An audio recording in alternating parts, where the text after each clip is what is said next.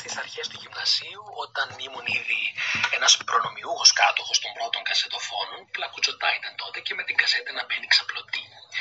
Εκτός του ότι ε, μπορούσαμε να ακούσουμε τραγούδια που εμείς θέλαμε, ε, αν και όταν τα βρίσκαμε φυσικά, ξανά και ξανά, μέχρι που να μασίσει το κασετόφωνο την ταινία από την κασέτα, ανακάλυψα στα 12,5 μου χρόνια στις αρχές των γυμνασιακών χρόνων ότι μπορούσα να ηχογραφήσω σε άδεια κασέτα τα τραγούδια που ήθελα είτε από το ραδιόφωνο είτε από την τηλεόραση. Εκείνη την εποχή το να αγοράσεις άδεια κασέτα ήταν και αυτό από μόνο του ένα αγοραστικό γεγονός που κόστιζε όπως όλα τότε αρκετά. Σε κάποια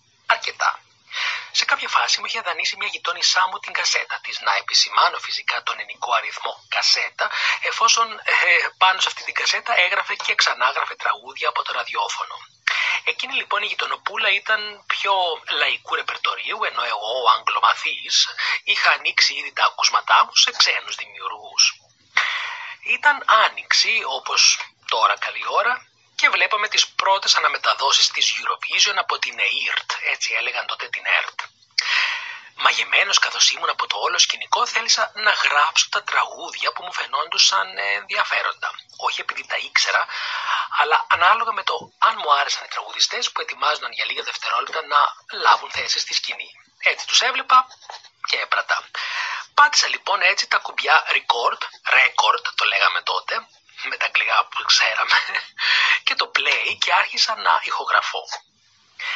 Μετά το βράδυ ήταν ένα απίστευτο, υπερκόσμιο, διαγαλαξιακό δώρο στον εαυτό μου το γεγονός ότι μπορούσα να ακούσω στο κρεβάτι μου ξανά τις μουσικές που είχα καταγράψει και να ξαναζωντανεύω στο μυαλό μου τους τραγουδιστές με τα τραγούδια από τα οποία έπιανα φυσικά λίγες λέξεις, αν ήταν στα αγγλικά, ή μιμούμουν τους ήχους από τις άλλες γλώσσες προσποιούμενος ότι γνώριζα γαλλικά, ιταλικά ή οτιδήποτε άλλο ακουγόταν.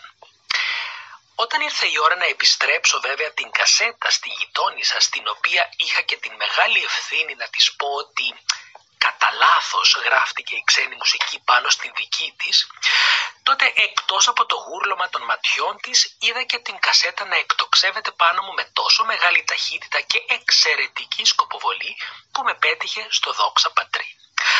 Αυτή η κασέτα όντως με σημάδεψε και μου άφησε το αποτύπωμά της.